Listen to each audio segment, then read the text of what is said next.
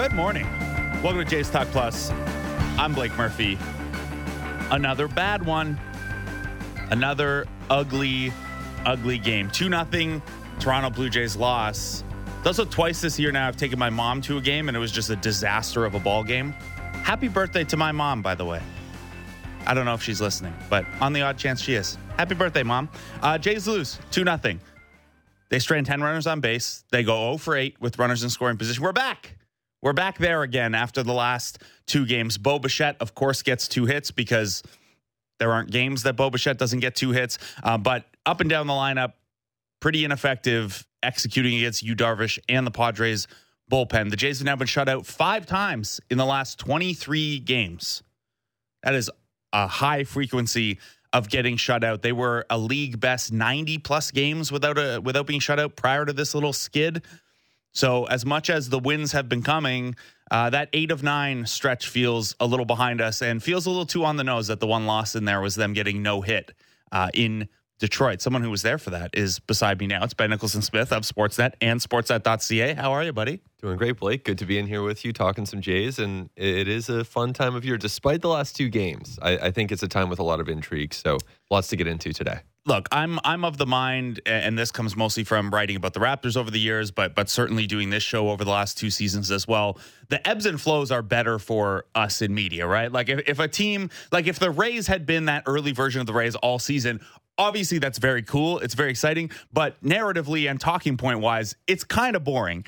And if you can be chaotic heading into trade deadline season for us, for the purposes of this hour, that's kind of perfect. It is. And you look at the division as a whole right now, it's getting a little chaotic. I mean, the Rays and Orioles at the top of it, keeping things kind of interesting. The Jays trying to get in there, but not doing themselves any favors against the Padres the last couple games. Although, like honestly, the Padres to me, and I know it's only two games, but like they look way better than the Diamondbacks, for yes. example. Like they look like a great team. I mean, they like Juan Soto is in the middle of that lineup. Xander Bogaerts, Manny Machado, Fernando Tatis Jr. Like we, you were up there with me as Fernando Tatis Jr. was playing ping pong with us off the 300 level ribbon in batting practice on Monday. Like this is a dangerous team, even if the bottom of their order is fairly weak and it's not a bullpen. I think anyone really believes in at a high level. Yeah, and I mean Hader obviously has is great, but beyond that, maybe some question marks. Um, I don't know. I just look at the talent on this team, and I am pretty impressed by it. And even I ran into AJ Preller, their GM, yesterday. And I kind of asked him, I was like, I didn't know how to phrase it exactly, but I was basically trying to ask the question of like, why is your team where it is in the standings? And he said he gets asked that question three times a day and doesn't really have an answer. But they're talented, right? Like yeah. they're a really talented team. They're, even with their record, so they're they're four games under 500 right now. They have the third best run differential in the entire National League. And I think that's like that's tells you that they are better than what they've played. Certainly. And their, their record in one run games, five and 16, they are a better team than what the record would say. They have been a magnified version of what we've talked about being wrong with the Blue Jays all year, where the Jays, you know, it's been a lot of missed opportunities with runners in scoring position, and they've performed well in in tight games, but it's also been a lot of hey, you got to come back from down two nothing and squeak out a three two game. The Padres are an even more extreme version of that, where they are other than the Kansas City Royals by far the worst hitting team in high leverage spots in the in the league. Wow. And where the Jays differ is the Jays bullpen is number 2 pitching in high leverage. Only Baltimore's bullpen has been better, but San Diego's bullpen's also been a disaster. They're I think they're 6th to last in uh, weighted on base average uh, against or OPS against in those high leverage spots. So similar stories on the hitting side where it's like, man, there are a lot of good hitters here and they're not coming through, but they also have the even if your hitters come through, everyone other than Josh Hader is liable to blow it for you on the other side. Yeah, that's not fun. That is like one of the worst ways to go down as a team is if your bullpen isn't there for you. And I, I guess that's probably one of the reasons the Blue Jays are still, despite all the frustrations, 10 games above 500. I mean, as much as, and of course, like we're in this market, we watch this game, this team so closely, and it's a flawed team. Like, not going to say otherwise. They have their issues for sure, as I'm sure we'll cover. Um, but they've done enough things right, and the bullpen is one of those things they've done right to still be in a good spot.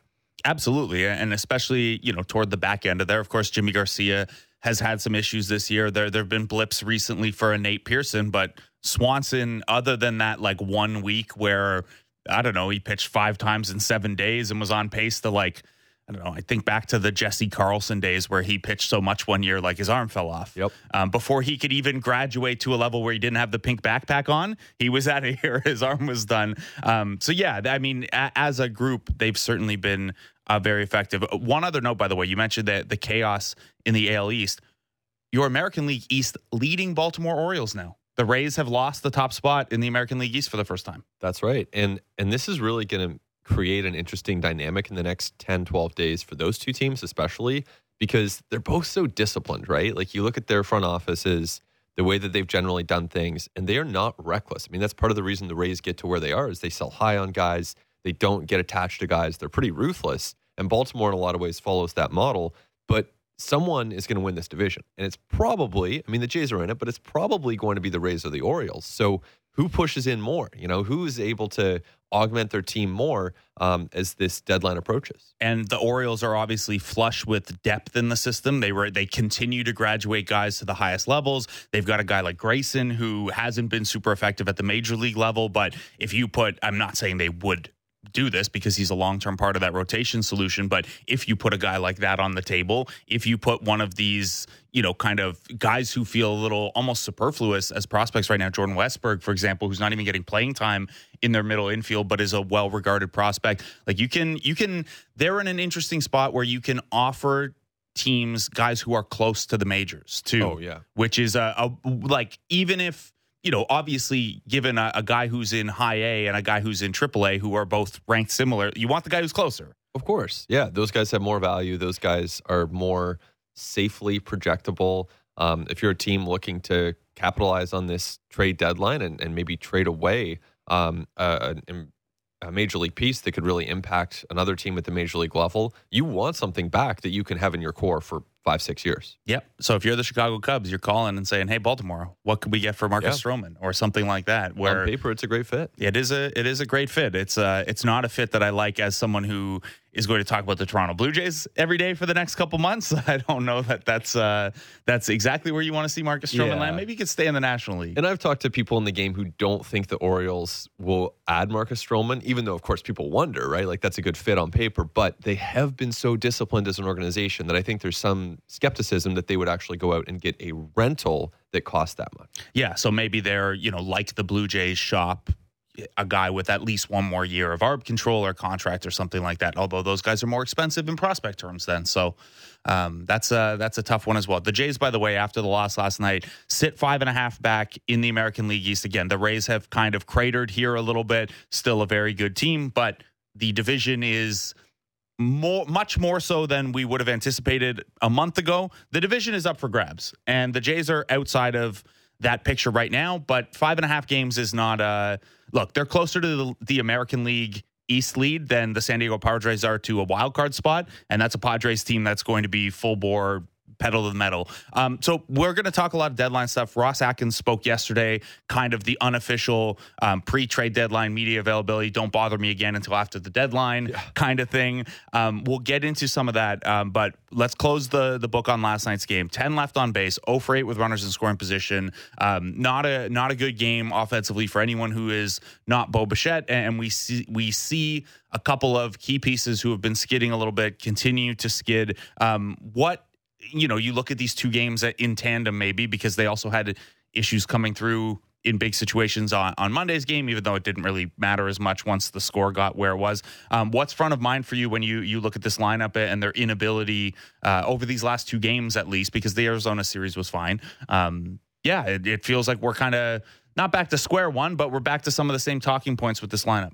Yeah, what's front of mind for me is Daulton Varsho. It's mm-hmm. been such a tough month for him, and yesterday struck out each of his times at the plate. So that is concerning for the Jays. I think long term, you're still really excited about what Daulton Varsho can bring, and you still believe in what he can do. But right now, it's just it's not happening for him. So that's that's tough for a lineup that needs contributions from some of their their guys. I don't want to say depth guys, but guys who might hit sixth or seventh, and we've seen that with Kirk now consistently not only this year, but for the last year, the last calendar year, Alejandro Kirk has really not produced offensively. So that to me is where, okay, you're facing a good Padres team. You have, you know, you're not going to have Vlad Jr. hit a home run every single night. Brandon Belt is doing what he can. So there are going to be nights where your top hitters don't produce to the extent that you want. That's when you need someone like a Kirk to run into one and hit a three run homer or a, a Daulton Varsho. This would be a great time for him to hit a three run shot, and it just doesn't happen. And not even the homer, but the, part of the idea of, you know, they didn't come out and say, hey, we want fewer home runs in trading away Teoscar. But, and, you know, the Gurriel for Varsho swap was actually a power positive swap in terms of profile and projection. But the changes in total were yes, some of it was about run prevention, but it was also about being able to cobble together runs in different ways and that has not been the case. You mentioned Varsho. So over his last 23 games, 19 of those starts. So we're looking at a month plus. 360 OPS. OPS. OPS. Like, not 360 OBP, not 360 slugging. Uh, 360 OPS. He has two doubles and two walks in that stretch. That's it as far as uh, you know, contributing and, and only one stolen base because he he hasn't been on base at all. And do you have the strikeouts there? 30. In how many plate appearances? 77. Yeah, so he's striking out like well over 40% of the time. time like that's that's way too much. And it's uh yeah, I mean this is this is a player who and, and look, you're going to have ups and downs in the course of a season. That's that's part of it. Um but I think at the same time this is when I watch a game like that, I don't pin that on Bo Bichette. I don't pin it on Vlad Jr. I just I look at the bottom of the order and I think this would be such a good time to have some of that depth come through, and it just didn't. You don't think we can? I, I can blame a little bit of it on Vladimir Guerrero Jr. Not not again, obviously the the difference between what Vladimir Guerrero Jr. does when things are not going particularly well versus like like Vladimir Guerrero Jr. has not had a month where he has a 360 OPS. I understand that. I do feel maybe a little foolish that I, I bit on the pump fake once again of like maybe Vlad's coming coming out of it because he we had the little flash there. Um, you know, even if you look at I think I think it was like a two week stretch from that Oakland series through to the Arizona series where he homered on, on Friday. Um, and then yeah, it, it's kind of gone the other way in the OPS back down to 780 now, uh, and he's a first baseman.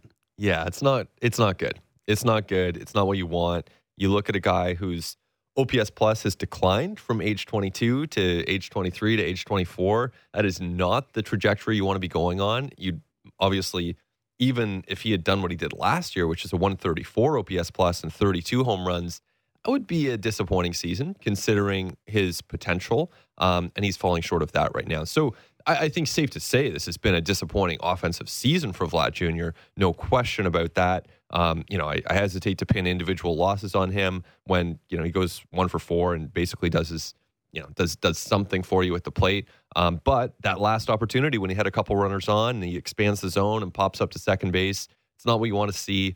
Um, but yeah, I think there are bigger problems on this team than Vlad Jr. Sure. I'm just, uh, yeah, closing the book on yesterday. Also, it's front of mind for me. So we're going to have Ben Clemens of Fangraphs on the show uh, around 1130. He's got his annual trade value column up at Fangraphs and rolling it out 10 by 10. But guess what? You don't have to wait for the top 10 because there are no Blue Jays in it. So you can uh, you can get your fill there. But uh, to, to spoil a little bit, if you haven't read those articles yet and, and, to tease that conversation with Ben Clemens, Vlad last year was, and this is something Ben Clemens puts together talking to executives, talking to scouts, looking at the analytics that Fangraphs have, his own eyes and analytics going into it. Vlad was number nine in the annual trade value column last year. He's down to 35 this year still a decent spot. Obviously, you know, the idea of this column is if you put this guy on the market, what could you get? You yeah. could obviously still, not that the Jays would consider that, but for the purposes of the exercise, you know, 35 means you're a high number two asset on an average team, given that there are 30 teams, but that's a pretty big fall. And Vlad's getting more expensive. Like as a super two guy, it's particularly notable for him. it, it is. I, would put him a little higher than that. Okay. I think, um, yeah, I would put him higher. I think he's top 25 in the game. I don't think he's top 10 anymore. I think there was a time, there definitely was a time that he was top 10. He was top five um, for a time.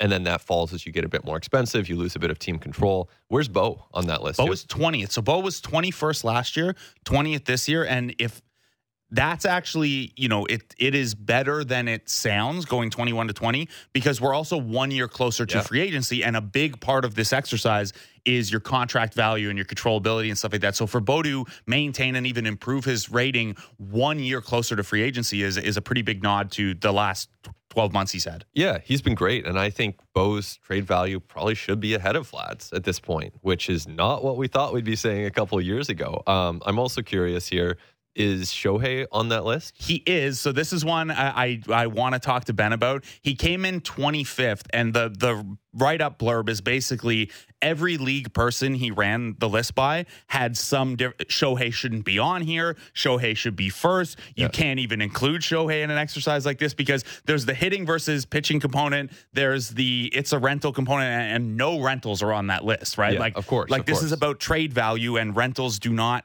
have significant value, especially one who's about to make seven bajillion dollars. Yeah. But Shohei is Shohei, and there's a huge marketing component, potentially a historic component with the season that he's having. There's a lot that goes into it. There is. I mean, he's obviously not number one. I mean, one should probably be Elly De La Cruz. Um, but I, I think that Shohei should be top five, in my opinion. I think you put him too low. But I mean, this is, I'm not trying to sidetrack your show here. No, bud. no, it's fine. I, I mean, it's great. We'll we'll build off this with Ben Clemens. You can come back at eleven thirty. I know you got to go to the park because you're on the radio broadcast for these Maybe games, top 10. He, he should definitely be top 10. Um, it's interesting too. So like last year, Juan Soto he had sixth, and then Juan Soto got dealt.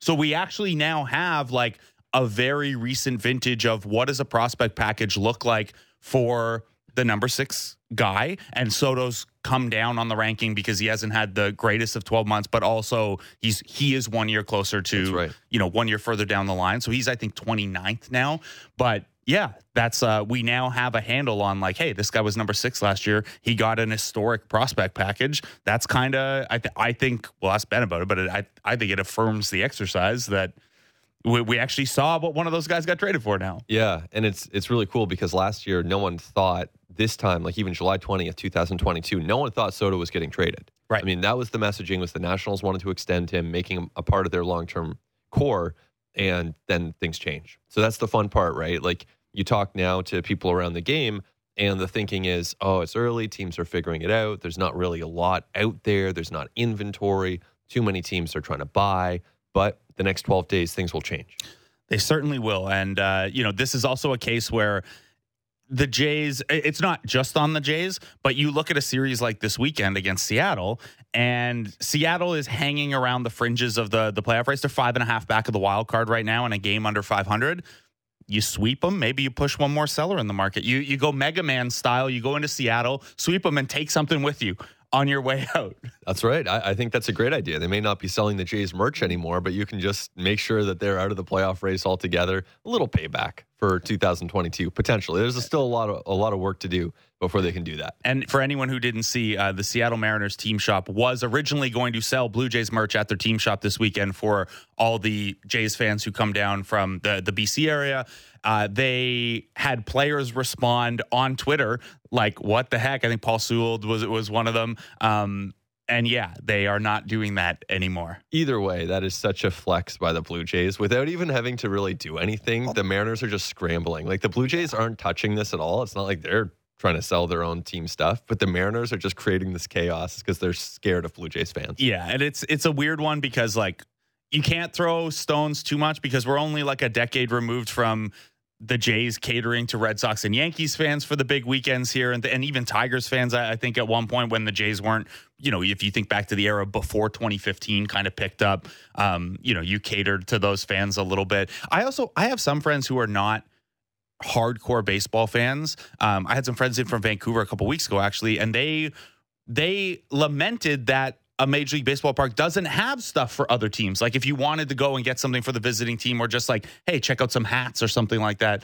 Um, I think there are pockets of the J store where there are other team hats, but not I many. think there If- should be. yeah, I think you should have all 30 hats at least. And then, um, you know, you're not necessarily going to, going to, you know, totally load up on Soto and, and Machado jerseys when the Padres come into town. But I like the idea of at least some representation for all the teams. money's money.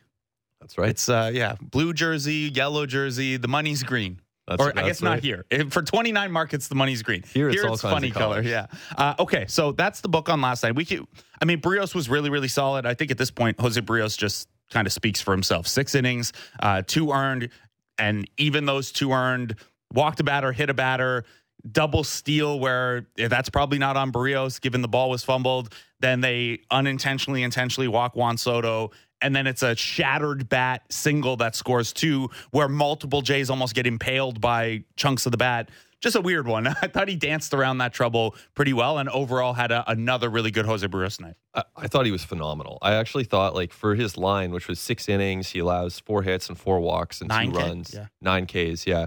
I mean, I actually thought he was better than that, and that's a good line. Like, it's not like he had a bad line; it was a quality start. But I, I thought the way you know, ninety six with the sinker against a good lineup, like he was just. I I thought he was really impressive. I thought to me this is one of his better starts of the year. And like four walks is four walks, but three of them were to Juan Soto. Exactly, exactly. And one of them was that intentional walk, and Soto was just so good, like historically, like Barry Bonds level at discerning balls from strikes. So yeah, you walk him. All right, you know, life goes on. I don't think that's a sign that Jose Berrios can't command the ball. No, no. It's uh by the way, he yeah, nobody has chased pitches out of the zone less than Juan Soto this season. So Yeah. in addition to all the power, he is tippy top of the chase rate list, hundredth percentile. It's He's, uh he's it's incredible. pretty remarkable.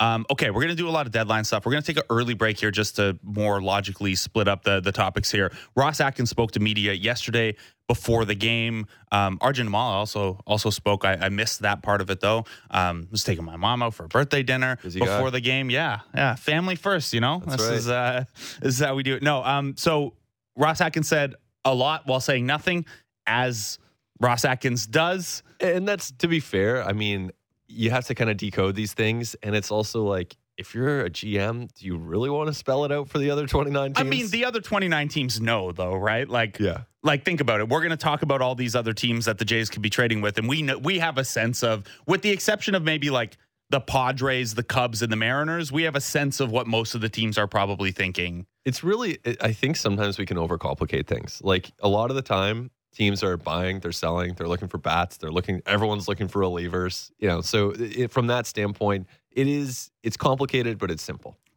It is complicated and simple. It's also a lot of fun. So we're going to take a break, and then it's uh, it's an all trade deadline second half of this hour. Ben Nicholson Smith going to stay in studio with us as Jays Talk Plus continues on the Sportsnet Radio Network and Sportsnet 360. Discussing the biggest stories that matter to Toronto sports fans. The Fan Morning Show with Ailish Forfar and Justin Cuthbert. Subscribe and download the show on Apple, Spotify, or wherever you get your podcasts.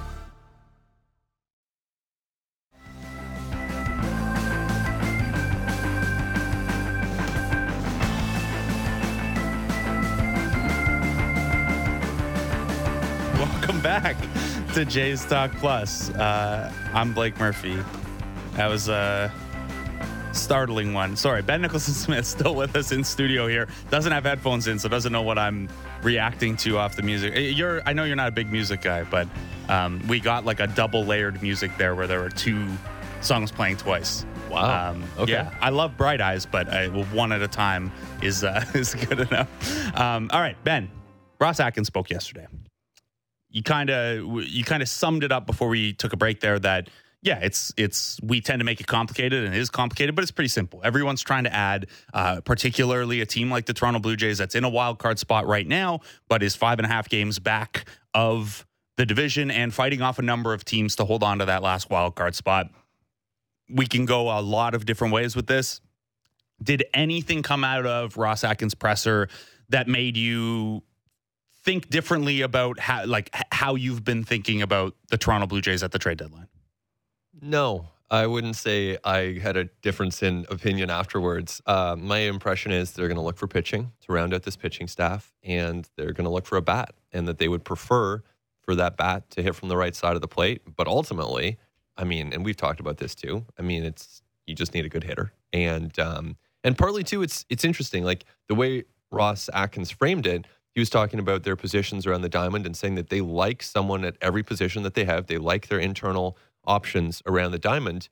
So to me, that speaks to you're probably looking at a bench piece, and that's a specific type of player because you don't want to take an everyday player and try to, you know, mid-season, midstream, have him come into a new environment and start playing three days a week. And it worked with Whit Merrifield last year, but there was an adjustment period. He was very bad at the start, and maybe some of that was he had been the league's Iron Man for a couple years before being acquired, and then you know went to a three day a week role. Eventually, earned more of the playing time and is now back to an everyday role. But there was an adjustment period for him. Yeah, exactly. So that's the sort of thing that Jays have to consider here. Now, end of the day, you acquire a really good player. You can make the pieces fit. That would be an awesome problem for John Schneider to have. Um, so you just need to get the talent. But yeah, I think that they're they're going to be active. They're going to be in buy mode. Ross Atkins spoke with a, a sense of I don't want to say urgency, but you know, clear uh, motivation to add to this roster that needs it. And we've all seen this team play this year.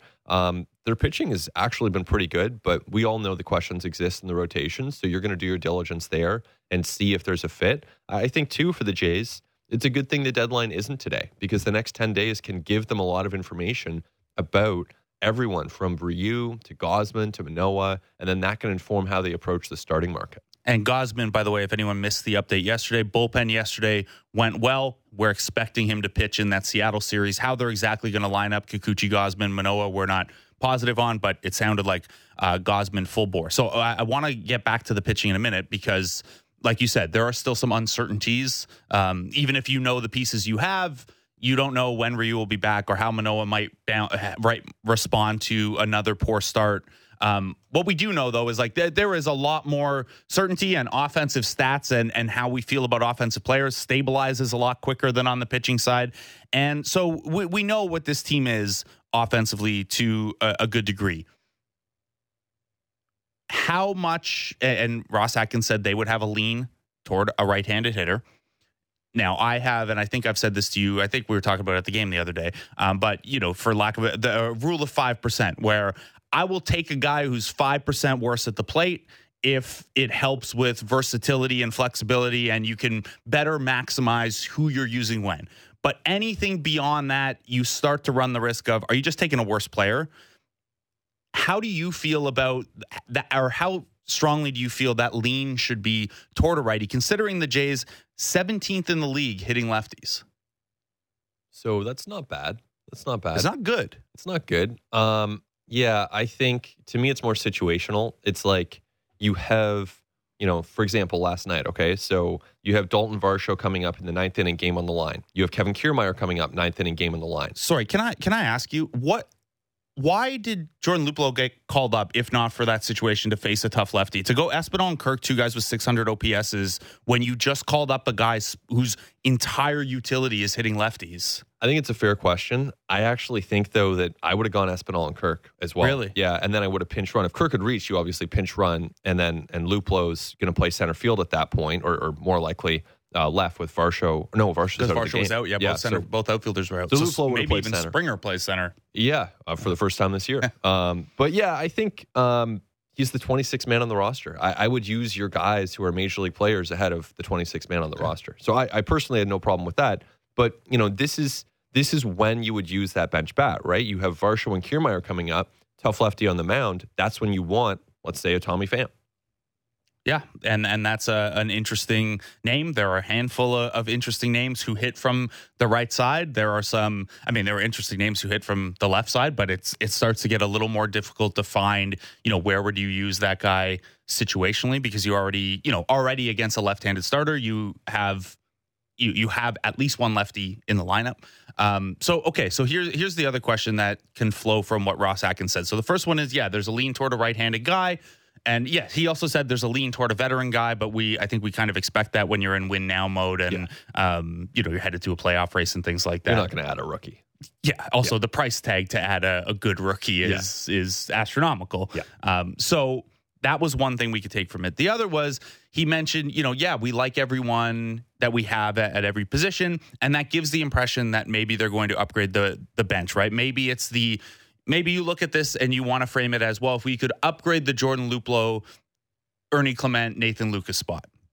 However, if you upgrade or add somewhere else, there is a cascading effect to this, right? Let's say I'm not saying this is going to happen. I'm using it just for an example, but they look at Daulton Varsho's performance at the plate over the last month and they're like, geez, we really don't want to have to use that bat every day. So you get either a left fielder who bumps Whit Merrifield back to second base on a more full time basis, or you get a second baseman that bumps Whit Merrifield to left field, and, and that person hits right handed. The cascading effect is well, not only have you upgraded that Varsho spot on more days. You have also minimized the need to use, say, Santiago Espinal, who hasn't been particularly effective this year. And by doing that, you have upgraded the Jordan Luplow spot because Daulton Varsho is now available off the bench more. So this is where I understand the framing of we don't want to take from this roster. We like who we have. So that gives the impression you're just upgrading bench pieces. But you upgrade a main piece, there is a cascading effect that by na- by nature also upgrades your bench pieces. Yeah. So, I mean, if you're the Blue Jays, regardless of what they say publicly, like the best case scenario is, you know, you add a really, really good player. The Shohei. best case scenario is you add Shohei Ohtani. I don't think that's going to happen. But, you know, you want to add as as high end as possible. I think in the meantime, from a messaging standpoint, it kind of makes sense. And this is where we get to reading between the lines. But for Ross Atkins, A, he doesn't want the players in the room to hear we actually don't believe in our guys. you know, we need to get a starter ASAP. This We'd, lineup we'd is- love a left fielder who doesn't have a 360 OPS over the last month. This You don't lineup- want him to say that publicly? no, so because it, you know, what's that going to do for the confidence of the players? Of course, um, you're you're going to say we believe in these guys. We think they're really good. We want to supplement, and also around the league, if you go out there and you say we absolutely need to upgrade this roster, our team is not good enough. Well, the other GMs are going to say, all right, the Jays are really intent on doing something. We can probably get an extra prospect out of them. Yeah, and this this organization has not been afraid to put multiple prospects in deals, but they haven't, with the exception of Gabriel Moreno, they haven't really dealt the top top prospects. It's been like, hey, you can have a. I mean, I I, I guess that's not entirely true because Austin Martin was a big prospect Gunnar at the time. Yeah, They've dealt a lot. they have, and it's like it's guys who almost immediately became like not non prospects, but like Kind of non. when was the last time you heard Austin Martin's name Well, and, and even with or Jordan Groshans? Right, Jordan Groshans, right? I don't think you're regretting that trade. The Jays have been really good at trading. They have done a really good job. And I think the Diamondbacks thing, you know, you can debate that one. It's not looking good right now, the way Daulton Varsho's hitting, obviously, but there's a long way to go there. The the issue with the Blue Jays has been developmentally. Mhm. And and it's just they don't have enough um, coming up. It would be great if they had some young pitching available in the minor leagues, young starting pitching that you felt confident about. That to me is the whole. Their trading has been really good. Yeah, and Gabriel Moreno has you know come down to earth pretty dramatically after his hot start. Lourdes Gurriel, uh, of course, as well. Now that I think that that's a trade where you can still hope those guys work out. Like you Sure. can, that can be a win-win trade down the line. And honestly, I don't think people would be looking at Moreno's stat line all that often and his defense if Kirk were hitting. So, um, you know, the fact that Moreno's down to an 86 WRC plus, but still hitting better than Alejandro Kirk is, uh, it that's the troubling element of that. But I think everyone can understand that trade still. So they they have been fairly sharp. They have been willing to put guys, uh, prospects in. Um, you know, we've seen some movement in the minor leagues the last little bit. This is kind of the time of year because you're going to see now the new draft picks come in at some point and you clear up spots, you shuffle guys around. Orelvis just got promoted to uh, AAA. Your boy Davis Schneider still, right. still, what he's got 17 home runs down there now. 18, keep counting them. Yeah, Yeah. He's, watch out because he's a name to watch. You know, it wouldn't be a stunning turn of events if other teams around the league look at him and, and say this guy could be pretty interesting. And if not, then I think the Jays uh, would probably see him in the majors at some point. soon. And there is a thin band there where being close to the majors but not quite ready yet actually helps your value because Davis Schneider doesn't require a 40 man spot. not yet. He's not on the 40 man. So if you're a team, is if you are, you know, Yeah. if we're looking at, for lack of a better term, like win win now trades where, you know, you're thinking similarly to the Dodgers trade last year. Part of why you were able to pick Mitch White up is the Dodgers needed a roster spot. And you traded them a pair of prospects for Mitch White and a prospect. And part of the value in Nick Frasso as well. Frasso didn't have a, I mean, there's a lot of value in Nick Frasso until recently. Yeah. Um, but part of it was, yeah, the roster flexibility wise, that that helps the Dodgers out. So a Davis Schneider type who doesn't require that spot can be a helpful flexibility piece. That's a great point. And they, uh, from what I understand, they considered Davis Schneider for the call up for the Luplow spot. That he was in that in that mix. Um, Luplow obviously added to the 40 man, but you're right. By keeping Schneider off the 40 man, then any team, regardless of how clogged up their own 40 man is, they could acquire him and know that he's pretty close to major league ready. yeah, and the uh, the corresponding move again for anyone who didn't see, Cimber hit the 60 day IL. He's still not even throwing. He's down in Dunedin. I, I think. Maybe we're at the. I mean, performance-wise, he wasn't making a playoff roster anyway. But Oh, we, we, we were probably not. Yeah. Okay. Yeah. We're we're proceeding as if Adam Cimber is not a factor for this bullpen, right?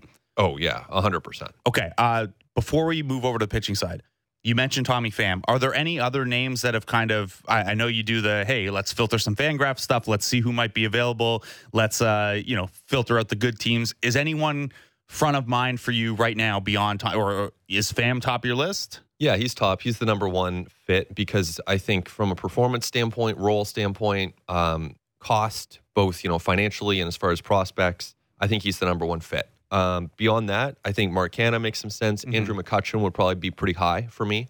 Um, You throwing a David Bednar in that deal too? I know he's still a minimum guy. So this is well, we could talk about this relievers, but the issue with some good young relievers, or not even young in Bednar's case, but like the controllability is for these cheap teams uh, an attractive thing. Yeah, I yeah. I mean, he'd be great. He'd be great, probably more than a throw in. Um, but I think McCutchen would probably be toward the top of my list as well.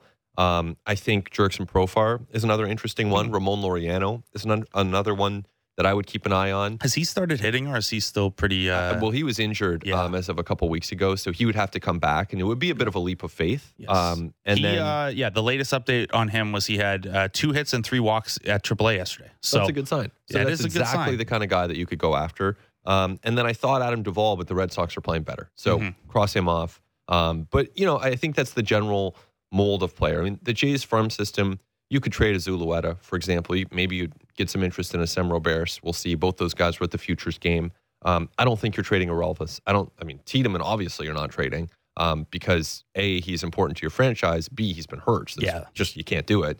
Um, Barger I don't think moves. So I, I just I think you're looking you know maybe a bit further down the organization. Sometimes beauty is in the eye of the beholder for these things too, where it's maybe a prospect who's really low in the minors.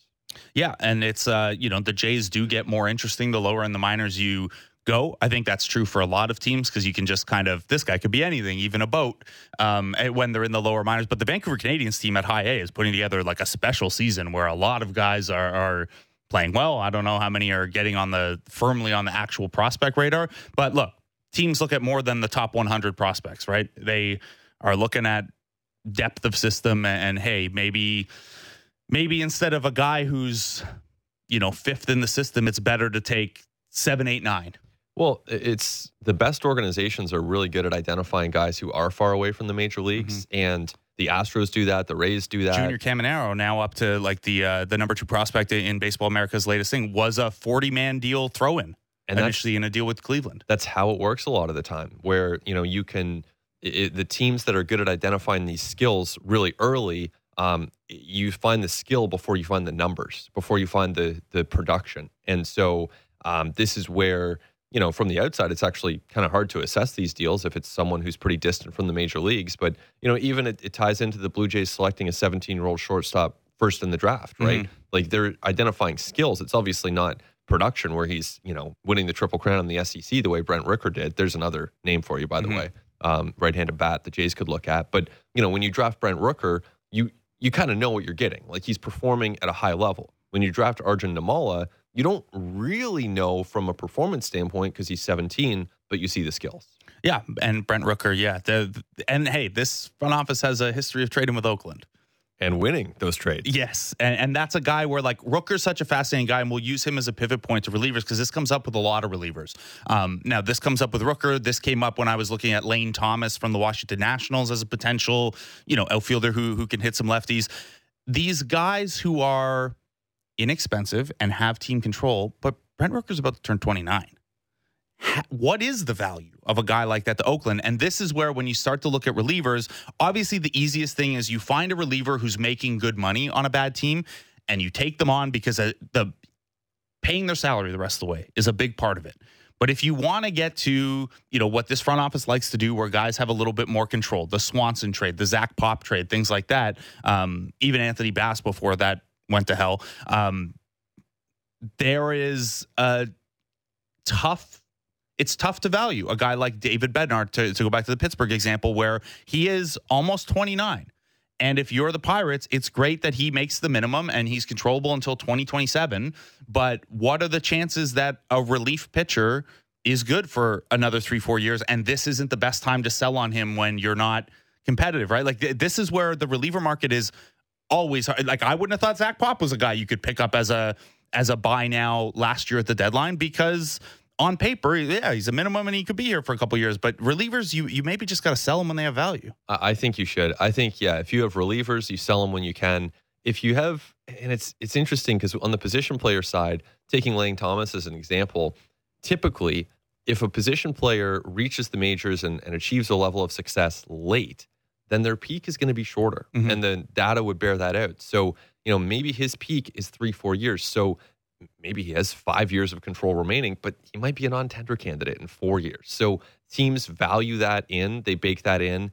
I, you know, no one's giving up the top prospect for Lane Thomas. It's just not going to happen. And and I think that that is because it's not because he's not producing now, but it's because if you project him out three four years, you can have a high degree of confidence that he will be producing at an elite level. No, all you can do is look at that. Hey, he's only making two million this year, so uh, less than a million you're on the hook for the rest of the way here. And then yeah, you can go through the ARB process with him two more times if you want, but you have to keep in mind you might pull the shoot on that at some point. I mean, eh, coming off of 2.2 this year and having a good season, he's probably not getting too too much next year. But that final year of ARB, you're I mean, and they're going to run into this with Varsho at some point too, who is similarly kind of an overage, not prospect at this point, but this is only his third season, really, and he's 27, 28 too. Yeah, he gets expensive pretty quick. And this is where for a team, it's it's kind of cruel, but it's great for a team because you just have these endless kind of club options as long as you don't extend a guy. And for the players, it's really tough. It puts the pressure on them to perform, but that's where there's so much value from a team standpoint in these players who have yet to hit free agency. And that's what the Rays essentially have done year after years. Trade them away when they get too close. And then you have all the control, you have all the flexibility uh, when it comes to the guys who are lower in their careers, not as big names, but they can still produce. Okay, so on that reliever market side, and Bednar's a name I know you and I kicked him around a bunch last year. There are so many relievers out there. Let's say Let's focus on that one because there's still a lot of uncertainty about the starting pitcher stuff. And I think even if they address that, we're probably talking a swingman bulk type, right? Would you would you agree with that? Yeah, because um, there's some different things they could do with the rotation, but you don't need a top of the rotation starter because you have Gausman and Berrios and Bassitt. So you're actually pretty good. You can roll into a wild card series with those three. You feel great about that. Um, now you want to have some certainty behind that group. Um, maybe you say Kikuchi ends up in a bullpen role at some point later in the season, the way he did last year. His stuff would certainly play in that role, but I don't think you need to be out there targeting top end. You want someone who can maybe shift between um, different roles and different situations. So on the reliever side, and you can include bulk guys like you know a name that I, I've thrown out there a couple times, and he's not having the best of seasons. But Jordan Hicks was a starter last year, and now he's a reliever. You could probably throw him out there for two innings if you needed to. It's it's only been a year, and, and you know maybe you don't get 102 mile velocity anymore if you do that. But are there any names, whether one inning or, or multi inning um, relief guys that that stand out to you? Honestly, not.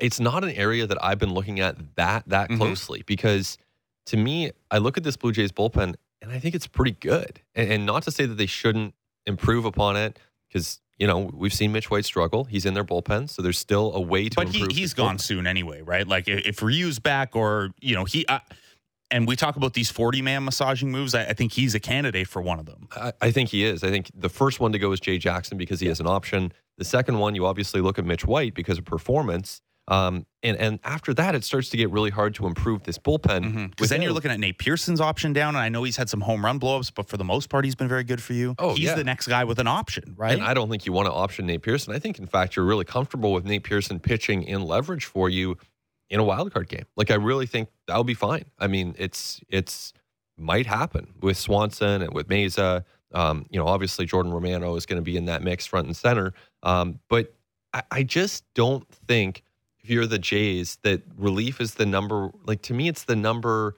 two or three priority, Mhm. and I really think the bat is the number one. And then I think there's a pretty big drop off to pitching.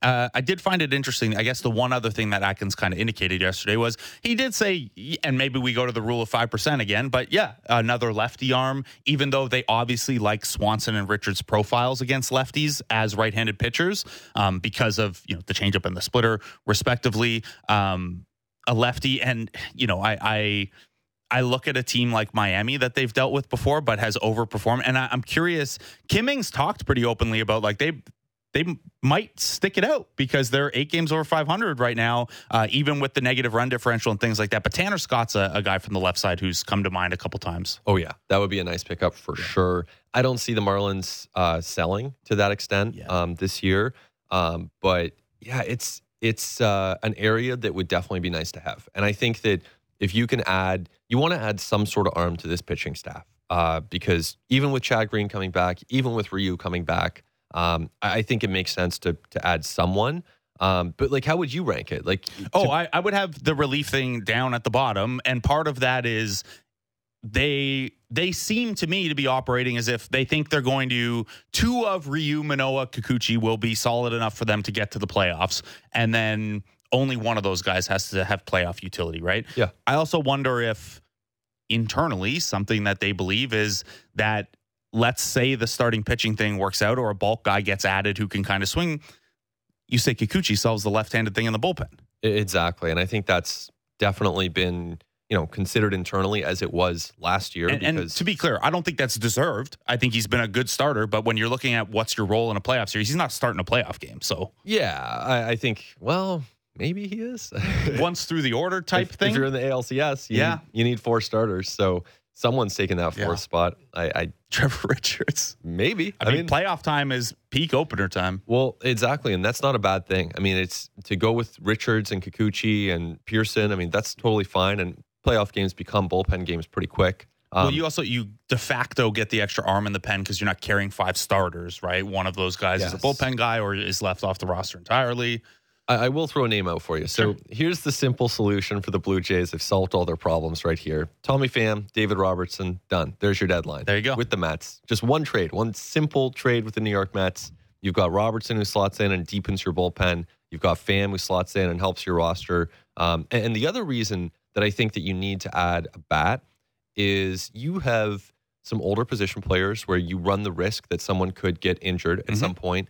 And, and furthermore, you know, Brandon Belt's had a great season, not taking anything away from him, but his BABIP is well over 400 for the year. So if that starts to crater, if that starts to fall back a little bit, you want to have an established bat off the bench. You can't trust Kirk at this point to be your everyday DH. You're certainly not going to Jordan Luplow to be your everyday DH. So you want someone that you could count on to get regular at bats off the bench if anything happens to someone. I think it's the number one need. Pham and Robertson, by the way, uh, make a combined 16 million and are both pending free agents. So um, the prorated amount, you're on the hook for 6.6 million. Uh, if it were another team, I'd say that's probably enough to get them, right? Like to Yeah. eat seven million. The Mets have more money than God. Uh, I don't know that that moves the needle for them a, a ton, but So send them Zulueta sure. and another prospect and take on the money, and you've made your team. better. Yeah, there that's, you go. That's my solution. I mean, it's it, it might sound boring. I don't know if that sounds boring. I don't think it's a. I mean, you killed two birds with one stone. It's, it's one trade, and both of those guys are very good with the roles you would need. Them. Robertson's been unbelievable. He's a, he's a really good pitcher. He's uh, you know obviously a trade candidate with the Mets disappointing. Um, I, I think just just make that happen, and then this team's a lot better. Yeah, just do it. Just get it done. Um, okay, so it's also the trade deadline for every other team. Is there anything out there you're particularly interested in? Or, or we mentioned the Stroman and Orioles fit a little bit. Um, what are you looking at ar- around the rest of the league? Shohei, I think it's it's all Shohei. You know he you, is. You think it's possible they they do it? Yeah. Yeah. I I think it's possible. I mean, if they're around 500, they're going to keep him. Um, obviously, if they're above 500, but you know we're still 10 games out. So if if they go three and eight between now and the deadline, they will have to listen. And Are their next eleven all against the Yankees? Because they might go eleven and zero. So they could. The Yankees are everyone's cure. Last place in the East, although still well over 500 at 50 and 47. But yeah, I think I think Shohei um, is the center centerpiece of all of this. And I think if you're a team that wants to sign him long term, you should be motivated to try and get him and just show him, give him a little taste of what your organization is all about, um, including the playoffs. So I, think the stakes are incredibly high, uh, and I, I'll be really fascinated there. who would you like to see? Obviously, we would love to see the Toronto Blue Jays do it. You sell them on this market, you go on a playoff. It'd be it'd be terrific. Um, I've heard the Baltimore Orioles thrown out as a as a not something that might happen, but as a hey, if they were going to finally push some some chips in, boy, would that put you into national relevancy really really quickly and make you the most fascinating team in baseball. It would. Um, that'd be scary for the Blue Jays, but I don't think they have to worry about that. I don't see Baltimore doing that. I think Texas is a team to watch. Mm. Uh, that's the team that I think would be um, would do it. I think Texas and then the Dodgers too are a team to watch. You think the Angels would trade? I know it's not in city and it's not the rivalry the same way like Yankees and Mets are, but I wonder if optically it's a tough. Like they they've they've handled the Shohei thing as if at least from a PR side they don't want to trade him, and, there is an optics element to that. Um, but also, if it's the best offer, it's the best offer. And the Dodgers, on top of being very, very good, have I think the, the number one ranked system in baseball, maybe number two. In Texas too, right? Do you want to trade him in division? So the simplest is send him to Cincinnati, get him like just send him where no one's going to see him. That would be amazing. But you know, the Reds are not going to do that. I don't think. So you know, end of the day, I don't think it happens. Like I think Shohei stays put, but I, you know, even if there's a five percent chance of acquiring the greatest baseball player ever, then that's pretty interesting. Yeah, I think if there's any chance whatsoever, and I think if you're the Toronto Blue Jays, I don't know, I'd hand them a list as long as your scorecard there of, hey, here's everyone in our system, take them. Well, yeah, I mean they need major league talent back because you can't. Yeah. If you're the Jays, you can't get him with your minor league prospects. No. So I mean, Manoa. sure. I mean, yeah, but That's, I mean, that's such a fast. Obviously, we're out of time for for this hour, but that's a fascinating thing to play out too. Is like, what if you put him on the table in, in something like that? I don't think the Angels are doing that trade. No, well, not straight up, no, No. but So it's- you start to sprinkle in Do you more. do yeah. Manoa plus Vlad? Like, I mean, that's you know, you Not for two months, but if you got pen to paper, I'd start to. Uh, I'd start to think if we go NBA style, where there's like always a backroom extension already done. I I think that might be tough with Shohei. Yeah, It, it's you know, unfortunately, it's not going to happen to the Jays. Yeah. Uh, honestly, for baseball as a whole, probably the coolest thing to play out is the Angels stay hot here a little bit and we get to see Shohei in the playoffs for the Los Angeles Angels. Jays and Angels first round wild card. Let's make it happen. Shohei's here next weekend, by the way. Yes, That's, uh, exactly. Let's yeah. hope they don't trade him before that. Yeah, I would be. I'd be miffed. Um, I think again we go Mega Man style, and the Jays sweep the Angels, and Shohei just stays here. You just take his power Yeah. and uh, and move on with Pack him. an extra suitcase, Shohei. Yeah. You might have to stay in Toronto a while. There you go. What a shame that would be. Uh, ben Nicholson Smith, I know you got to head to the park. You're on the call with Ben Wagner today for that 1 p.m. start. Thanks for taking the time out, man. You got it. Thanks, Blake. Ben Nicholson Smith of Sportsnet of Sportsnet.ca. Here I'm at one o'clock with Ben Wagner on the radio call on the Sportsnet radio network. It is Chris Bassitt against Blake Snell. Blake Snell probably probably going to shove in this one. He is a very good left-handed pitcher, and the Toronto Blue Jays have not handled those well. Jordan Luplo is up from the minors, maybe to help with that. We'll see what Johnny Giunta of the Gate 14 podcast thinks. Uh, ben Clemens of FanGraphs joining us in the second hour as well as Jays Talk Plus continues on the Sportsnet Radio Network and Sportsnet 360. Everything you need to know about the Blue Jays. Blair and Barker. Be sure to subscribe and download the show on Apple, Spotify, or wherever you get your podcasts.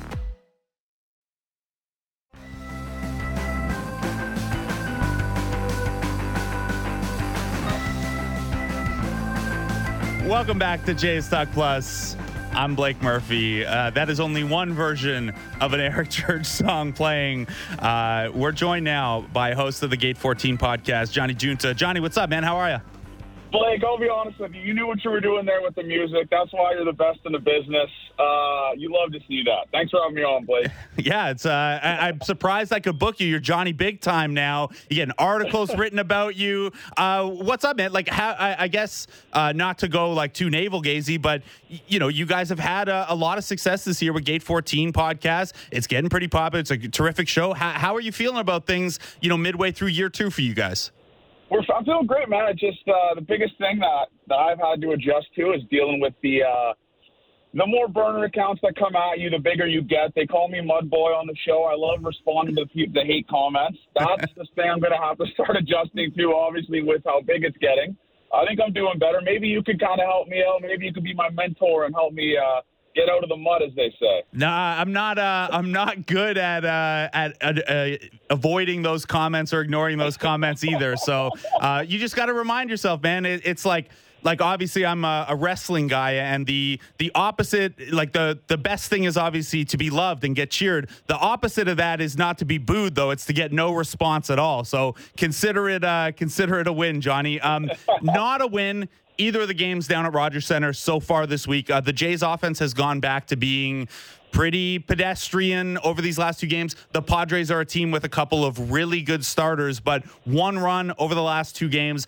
back to the issues with hitting with runners in scoring position. Uh, how are you feeling? And that eight wins in nine game stretch feels pretty far behind us already, does it not? I just, I, I'll say, I'll tell you this, like, and you see the tweets. I just, I don't get this team, man. I mean, you mash off of guys like Zach Gallen. You sweep the Arizona Diamondbacks, who, in my opinion, is a substantially better team than the San Diego Padres. Let's be clear here, just a way better team. And then the San Diego Padres come to town. You have an off day. I don't know what happened on this off day. Maybe uh, I don't know what went on there. Then they just forget how to hit in the last two games. The Jays shouldn't be losing these games. So I know it's baseball and obviously that type of stuff. It's just it's always it seems like this the the narrative this year is two steps forward or one step forward, two steps back with this team. And that offense yesterday, man. I mean, I know I know obviously you Darvish is good. It's just like one run in 18 innings is just that's just not going to do it for me. It's not it's not going to do it for you. It's not going to do it for them. And, and, hey, Blake Snell on the hill today. Guess who it's not going to do it against either is, Blake Snell. Um, so I, I do want to get into some of the the individual performances these last couple games. But uh, curious as to your take in the the late stages here. Now, Ben Nicholson Smith was just on and he disagreed with my take on this one. Maybe you could be the tiebreaker here. But you called Jordan Luplow up from Buffalo. I know you're a big Jordan Luplow guy. Um, and his entire skill set is well, he's the guy who can hit lefties for you. Uh, two big plate appearances against a tough lefty and Josh Hader, and they go to Espinal and Kirk in those spots. Were you a little surprised to see that?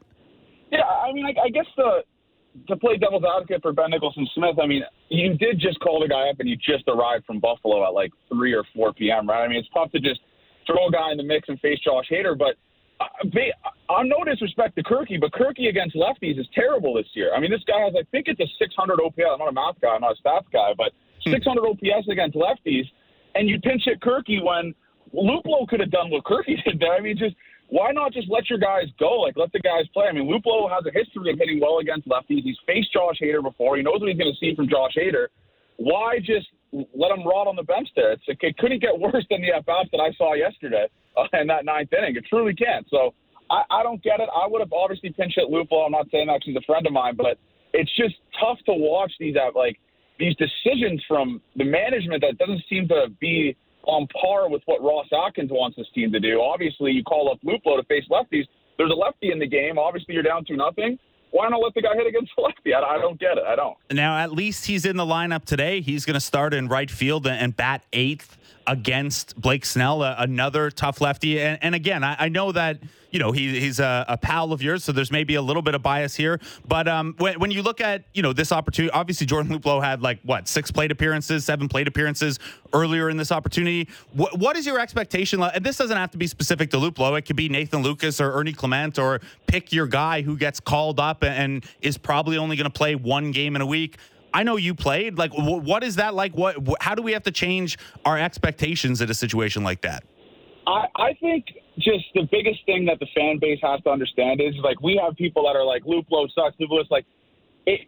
A lot of the times you're putting these guys in tough situations. I mean, Luplow had to face Shane McClanahan on a Sunday when he didn't get in that bat for 10 days, had to go up against one of the best lefty lefty pitchers in baseball. I think if he has competitive at bats, if he can show that at least he can do something, put up like move runners over or like take advantage of this opportunity, he's going to be fine. It's just um, it's tough when you have guys like Nathan Lukes, who's only at bat or he's had two at bats in what the last two weeks. Like I, you're putting these guys in tough situations, and I know. Uh, I know it's their bench guys for a reason, but it's we'll see what happens with Luplow today. I know Blake Snell's a, a, obviously a great pitcher.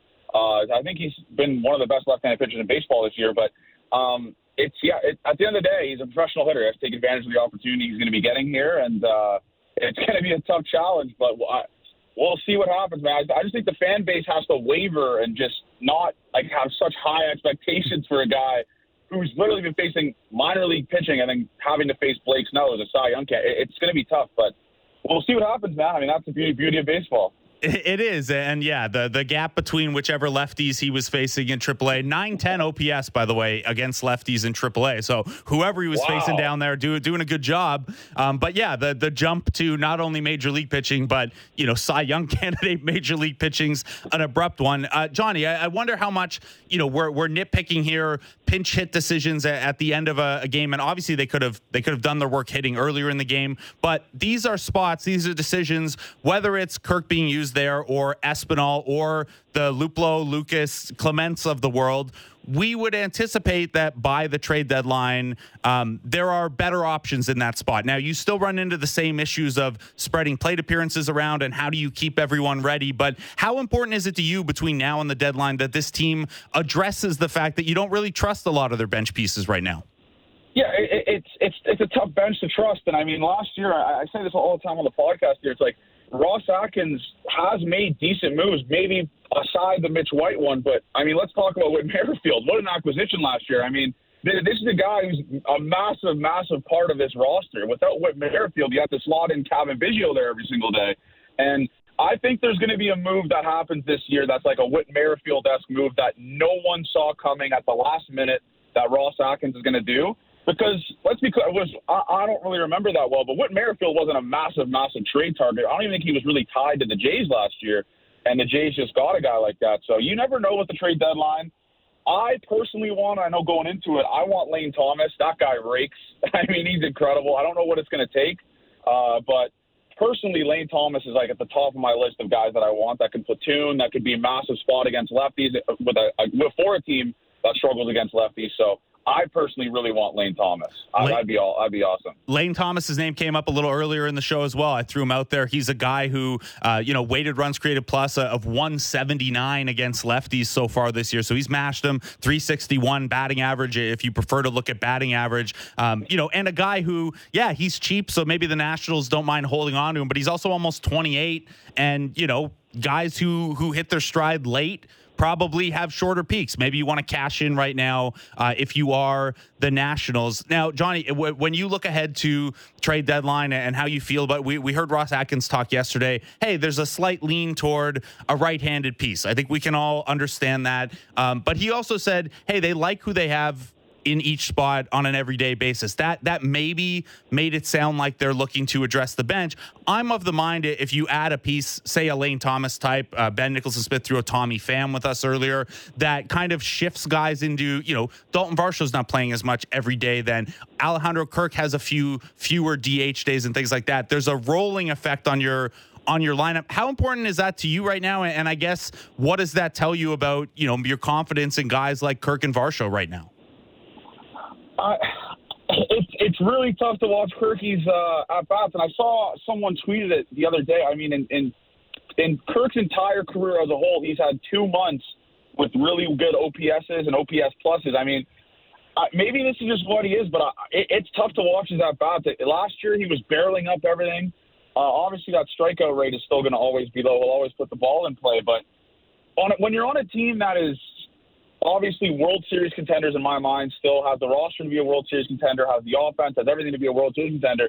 You can't keep throwing guys out there like Kirk who are just continually struggling the entire season. At some point, you're going to have to implement guys that are giving you a chance to win every single day. Is Kirk great defensively? 100% he is. One of the best.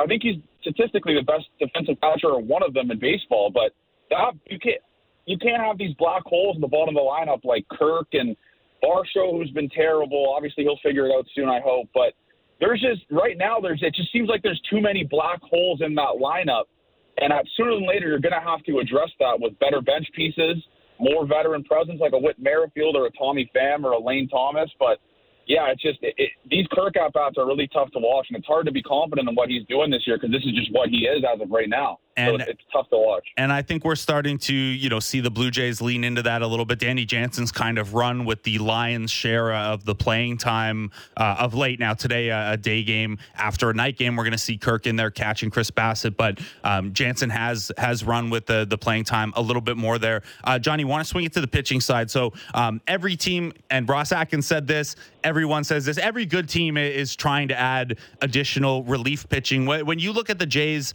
needs, you know maybe it's more on the hitting side, but on the pitching side, are you looking reliever? Are you looking starter? Are you looking kind of one of those swingy bulk guys? What is your preference on the the pitching side of things these next ten days? Uh, for pitching wise, man, I think that's the only area of the team that has been very consistent all year. I think the Jays lead the or uh, close to the top of the league in quality starts. I think this bullpen's really good, and we're not even talking with a bullpen with Chad Green in it yet. I know there's obviously going to be some regression coming back from Tommy John, I'm just a little bit worried about the starting pitching, man. I mean, these Manoah starts have been tough to watch. Uh, and everyone on Blue Jays Twitter wanted Ryu DFA'd. And I mean, Ryu could potentially be that guy that can take the weight off of Manoah's shoulders when you're throwing Ryu out there every five days. If he just gives you five innings of three runs or whatever. I know. Um, I know the starting pitching's been, like I said, really good. The Jays have been lucky with the injury bug. They haven't been, I mean, besides Gausman, I guess, the last couple of weeks. But um, I'm, I'd, I'd be more comfortable acquiring like a starting pitcher, maybe like a Jack Flaherty or something along those lines before uh, acquiring a bullpen piece. In my opinion, I, I truly think the bullpen's fine, yeah. um, especially when Chad Green comes back and Zach Pop and we'll see Zach Pop pitching in AAA right now. He'd been optioned down. Chad Green's expected to get in his first game action this weekend uh, at Single A Dunedin. So he's, you know, that'll start the 30 days on, on his comeback clock as well. Uh, Flaherty, an interesting one from the St. Louis Cardinals, a free agent after the season, and and they've John Mozeliak, their GM, has finally conceded that they they have to sell. Uh, we haven't seen the Cardinals do that before, so who knows what it looks like. Uh, but an interesting name there. They they've got a few interesting names. Um, Johnny, I'm curious. So, if say they they add a, a rotation piece like that, um, obviously you can never have too many starters. These things tend to figure themselves out, et cetera, et cetera. Um, but in a scenario where you know, let's say they get a Flaherty or Ryu's really good or something like that. What is your intrigue level with this version of Yusei Kikuchi being used as maybe a multi-inning bullpen guy come playoff time? Now he's been good enough to warrant a starting spot, certainly, uh, but he looked pretty spicy as a reliever last year, and his command is much better this time around. Are you interested to see what that would look like? Oh, that would be. I mean, let's be clear. I truly think Kikuchi has some of the best stuff on that staff. I mean, I, I think Chris Bassitt even said it um, when we had him on. He said Kikuchi's stuff is insane. Um, him out of his him as a him as a long reliever, or a reliever in general would be awesome because then you can just let it eat for an inning or, or two innings, and you we haven't been able to see that since last year. And last year he was he was I think he was touching 98 out of the bullpen. So I, I would love to see that, especially with his control issues kind of being solved. Um, and also if that means that a Jack Flaherty will be here, like a veteran, good arm that could just uh, be thrown into that rotation, I wouldn't hate that at all. I'd love to see. Uh, you say kind of take a little bit of uh, pressure off of guys in the bullpen. That, yeah, that, that'd be a good option for sure. And you know, it's something that that I am sure they've they've probably thought about it and looked at, and, and you know, while it would be unfortunate to tell Kikuchi you're coming out of the bullpen or coming out of the rotation to move to the bullpen, that's your path to having a role uh, come playoff time. So obviously, we're all we're, we're all focused on the deadline because it's fun and it's deadline time. But these additions are as much about what this roster looks like in the playoffs as it is just getting there. Um, the other big part of the playoffs is everyone. You know, there's more excitement, there's more buzz around the city. Johnny, I think your chances of finding love at the rooftop patio maybe a little better in a wild card situation. How much pressure are you feeling for the Blue Jays to get there for you? Well, listen, I'm actually making it very clear. Uh, I'm completely fine with this team tanking for a third wild card. Hand up. you can call you can call it loser posting, whatever you want. I'm fine with this team tanking for a third wild card because they have to go through an absolute gauntlet if they finish first or second in the wild card. They'd have to face the Orioles and the Rays back to back, which is, in my opinion, my personal nightmare. Uh, I love. Listen, I think this team is good enough to be hosting a wild card game this year. Let's be clear here. I mean, this they're what five and a half games back right now mm-hmm. about of that top wild card spot. It's not like it's a crazy reach, and they have a run. I think there. Some I saw someone tweet it where they're facing teams with a 400 winning percentage over like a two week stretch. So there's definitely the schedule out there. They have the most home games I believe left in the American League as of right now. It's the the, the path is there. It's just if, if this offense can just show a little bit of consistency for over two weeks, it'd be it's it's easy to get. But I'm I'm really convinced at some point. I truly do think they're going to be hosting a wild card game this year. I really do. I really I really I really think they're they're better than a lot of those teams. And I it's just the Jays the Jays have been playing honestly not their best baseball, and they're in a wild card spot right now. Imagine once they start clicking and figure it out like we saw the last two weeks. And that stretch of schedule you mentioned, uh, where we're about a month away from it. August 25th starts a stretch where you're playing Cleveland, who have, have fallen off, and we're hearing from Jon Morosi that they could put some of their pitchers, including Aaron Civale, on the market. You get the Washington Nationals. Uh, after that, Colorado and Oakland, and then Kansas City. So if you can just tread water in this wild card race until the end of August. You're right, Johnny. There's a little bit of a run there. Uh, man, thank you so much for taking the time out for doing this. Keep up the great work at the Gate 14 podcast.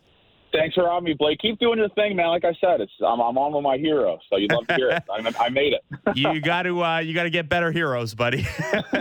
uh, Johnny Giunta of the Gate 14 podcast. Make sure you check them out uh, on social and that podcast wherever you get your podcast or YouTube. They they do the YouTube streams as well. And pivot here. Well, not really a hard pivot. We're just going to take a look at more league wide stuff here. We got Ben Clemens coming on from Fangraphs. Uh, he has his annual trade value series up at Fangraphs. You don't get the final one until tomorrow, but there are no Blue Jays on the final edition. There are no Jays in the top 10. Uh, so we're going to pick Ben's brain about what that looks like and where certain Jays rank. And, and more importantly, I think where they've moved, where, where the value has increased, where the value has decreased, where the thinking around the league has changed about certain Toronto Blue Jays. Before we take that break, we've got a lineup for today's game. It is a one o'clock start. Chris Bassitt against Blake Snell. Because it's Blake Snell, a lefty who is very, very tough on. I mean, Blake Snell's very, very tough on everybody. Uh, but because of the splits there, the Jays are going with eight righties in that lineup. They'll go Springer with the DH day off the top. Bo Bichette, Vladimir Guerrero Jr., Matt Chapman, Whit Merrifield in left, Santiago Espinal hitting sixth, then playing second, Alejandro Kirk behind the plate. Danny Jansen caught the last two days, so Kirk gets the Bassitt start here, day game after a night game. Jordan Luplow playing in right field. Uh, this will be his first start since very early in the season. I, I mentioned to Johnny, he's, he's posted a 907 OPS against lefties down at AAA. Big jump from AAA pitching to Blake Snell, but fun to see Luplow in the lineup there as well. The lone lefty in the lineup today, Kevin Kiermaier, batting ninth and playing center field. So uh, Varsho, Biggio, Belt all get days down, as well as Danny Jansen coming off of having caught two in a row. Uh, Blake Snell is filthy. He's coming in with a, a 271 ERA. You're going to see him fill the zone uh, with fastballs.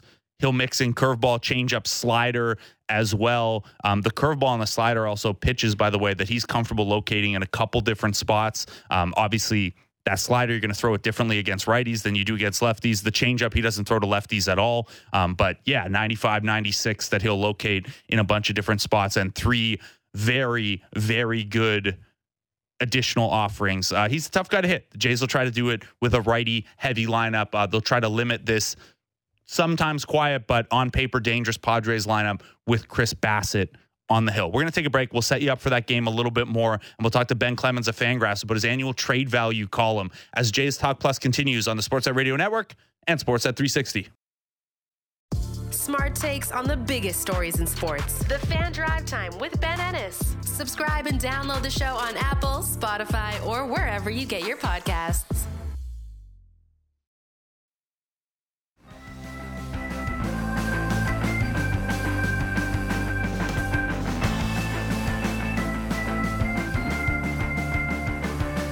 Welcome back to Jays Talk Plus. I'm Blake Murphy. Trade deadline means a lot of things. It means a lot of fun content. It means Ben Nicholson Smith will come in and spend an hour with me. Uh, it means looking up everyone's Fangraphs and Baseball Savant pages over and over and over again. It also means uh, it's come up a couple times. You just fire up Baseball Reference and look at the transaction trends. Someone sent me a tweet the the other day that I sent way back when, being upset that Joe Musgrove got traded, like when he was a Blue Jays prospect. Uh, I don't remember being high on Joe Musgrove at the time, but apparently I was. So it's always a good time for that as well. The other thing that trade deadline time means is that at Fangraphs, it's time for the annual trade value series. Uh, last year and this year, that's been done by Ben Clemens. He joins us now. Ben, how are you, buddy? How's that thumb feeling? You all right? I'm good. I uh, I hurt it walking my dog, so it's a pretty embarrassing injury. I mean, it's not the most embarrassing. Who was it? Clint Barmes was carrying venison and got hurt a couple years back. There's some. We've had guys trip on sprinklers. There's some weird baseball injuries out there, man. Your, yours is, it's up there, but not at the top of the list. I appreciate it.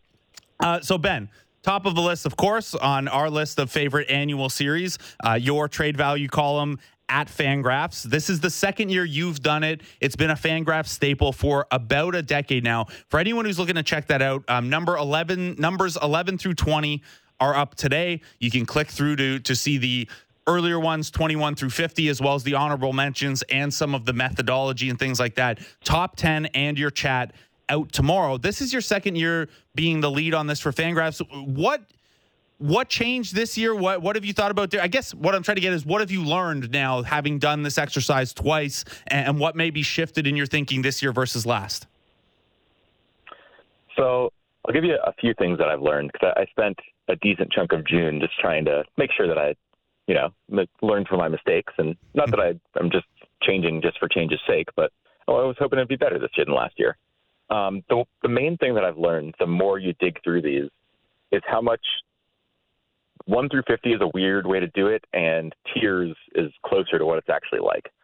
So when you look through, there's I came up with 33 guys this year where I'm like, oh yeah, these guys deserve to be in the top 50, and they're like a clear cut above.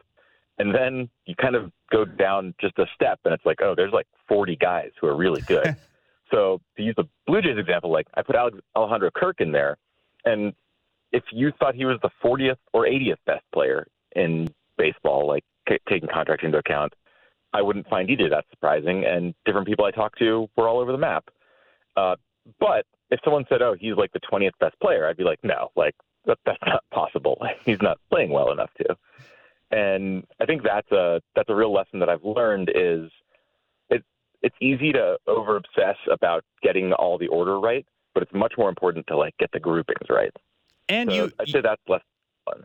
Yeah, and you mentioned in the article, you know, if you're reading in the in the 30s, you you mentioned, hey, this is kind of where the drop off is, and I I mean, I've read through all of them, but it was particularly notable because a certain Blue Jay fell just on the other side of that cutoff. So it, it is it is a top 50 list with a couple groups of honorable mention, um, but it's you know you you have to think of it as tiers for anyone who's going to go read those. And, and, yeah about 33 is where it, it, cuts off. The other thing that that's important to note and you note this in the intro is that um, this is not the 50 best players. It's the 50 who you think would fetch the most if their team traded them and that factors in contract and controllability uh, and things like that. Um, just when you go through the exercise and maybe this was more last year when you did it for the first time. How big of an adjustment is that factoring in, you know, contract value and controllability and things like that versus I'd imagine your first pass is like, okay, let's make a big list of all the best players. Um, just how much yeah. does that contract side of it come into uh, come into play here? You know, more than it would if baseball worked the way I wanted it to. Um, like quite a bit more. So one of the things that I generally do in this list, and this was really an eye opener for me last year, and I've adjusted to it a little bit more this year, is go ask some people on teams, like, what do you think about this? And, you know, like we we know enough people from teams that they're not going to go on the record, but they're just going to give us like a hey, this makes sense. Hey, this doesn't make sense. This guy's crazy.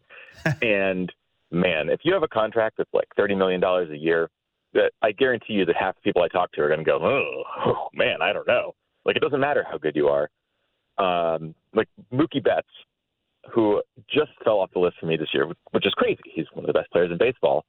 If if I were running baseball, Mookie Betts would be one of the most valuable players in baseball. but annually, when I put him there, and you know, two years in a row, I've, I've had a bunch of guys who are well regarded in front offices say, I don't know, like I don't know if our team would give up anything for him. We would just go try to sign a free agent, and like I don't really agree with that like that thinking. I, I think I would prefer to go get Mookie Betts, and so maybe that means he should just be higher on the list, despite the industry being down on large contracts. But it matters a lot, and one thing that matters even more than the money is how long you can have him for. Mm-hmm. So that that makes sense both to me and to the teams. Like, you know, Zach Gallen, he's on today's uh, grouping, and he he'll be there for two more years after this year in Arizona, and that's nice. Um, but that's about as high as you can go when you're only around for two years because there are a lot of great players who are going to be around forever. And I guess Bo a good example of this as well. Um, or Bo Bichette's on today's list, Gallen's on yesterday's, where he's, if he were around on the Jays for five more years after this year, he'd be a top 10 player in terms of value because he's awesome and he's young and he just does it every year. I, mean, I think he was right around in this spot last year, and he's just performed well enough to keep being valuable, even as there's less controllable time. But that matters more than anything, more than money, and I guess less than performance. But it goes performance, time on team, money, and teams really care about that. Yeah, and that's how you end up with Alejandro Kirk still on the list. And I, I want to throw you some quick hitters on the uh, on the Blue Jays side in a minute here. But um, the the other thing I was curious about from a process standpoint for you is last year you had Juan Soto sixth. And then Juan Soto gets traded, and you see what the return is for a Juan Soto. Um, and obviously, there are you know there are other trades we can use to kind of give us comparables or, or set precedent and things like that. Um, the the haul that the San Diego Padres gave up for Juan Soto. Did that kind of affirm for you what your approach had been last year, where you ranked Juan Soto, and how you were trying to work through these exercises? Yeah, um, it did. And I was higher on some of the prospects than industry consensus that they got and lower on others. But in aggregate, it was a just really big, biggest prospect package we'd seen in recent years kind of return. And that's good because someone who, and he's the first person on the top 10 of this list to get traded, not in me doing it, like in anyone doing it. And generally speaking, teams clutch their bargains. And so it was really good to see, like, hey, the people that we think of as huge deals, like go out and get them, trade as much as you can to get them, they actually are valued that much. And I think that that's one thing that I'm trying to do better with on the list this year is like if you have if you're a true guaranteed right now superstar who will be gone soon, but not that soon, teams will value a lot.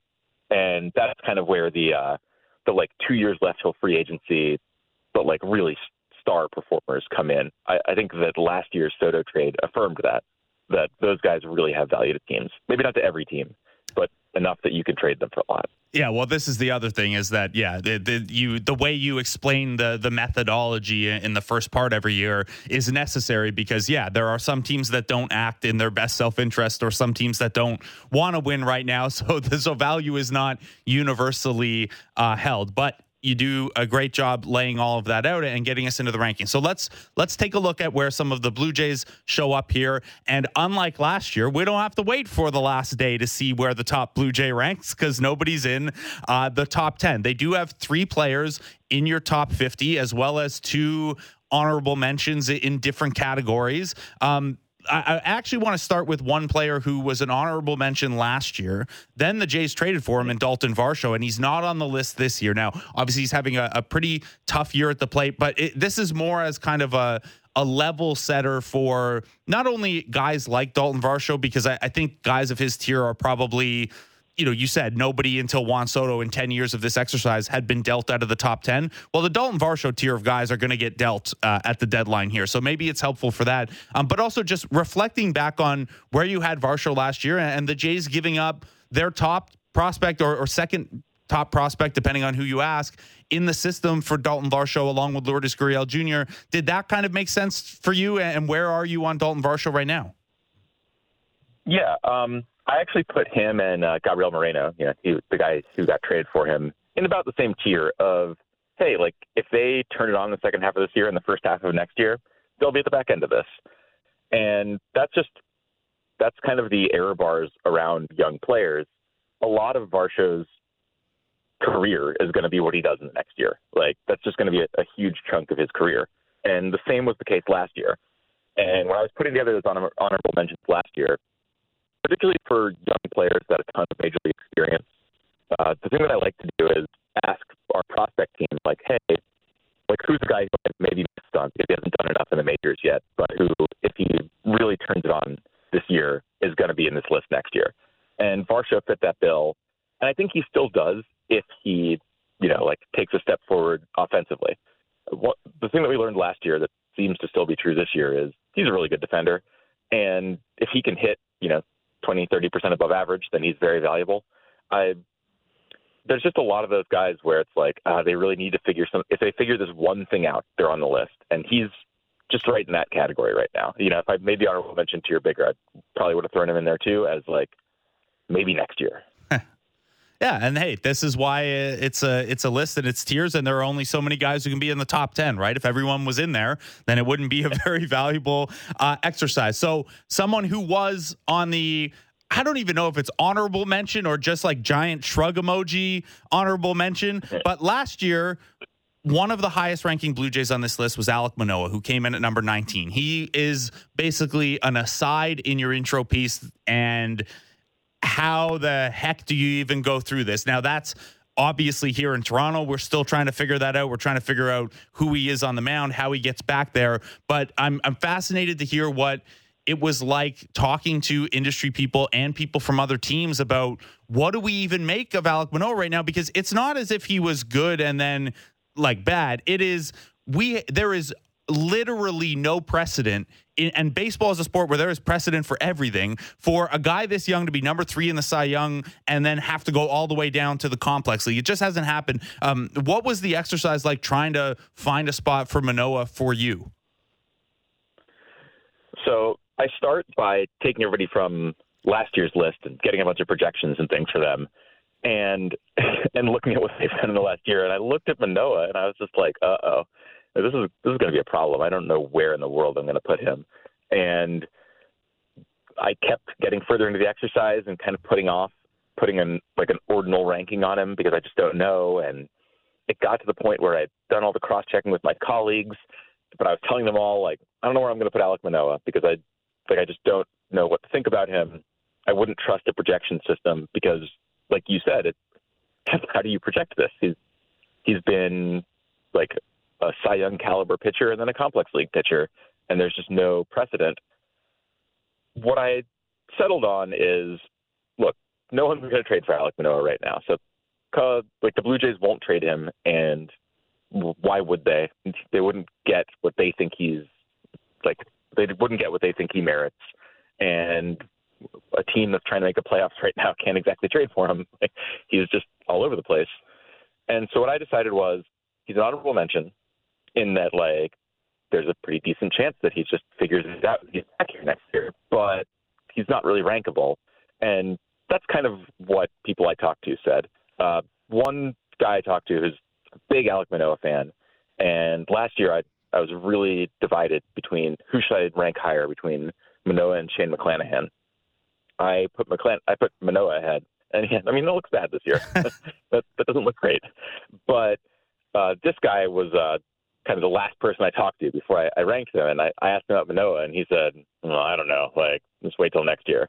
And I think that's kind of the vibe is, look, it, you can't, you can't really project the future very easily because, yeah, there's, there's no past precedent. So you kind of hope, and it's just the Jays are going to have to play him until they find out. And if he recovers, then I think people will say, "Huh, you know, whatever, that was a weird episode, and now he's good again.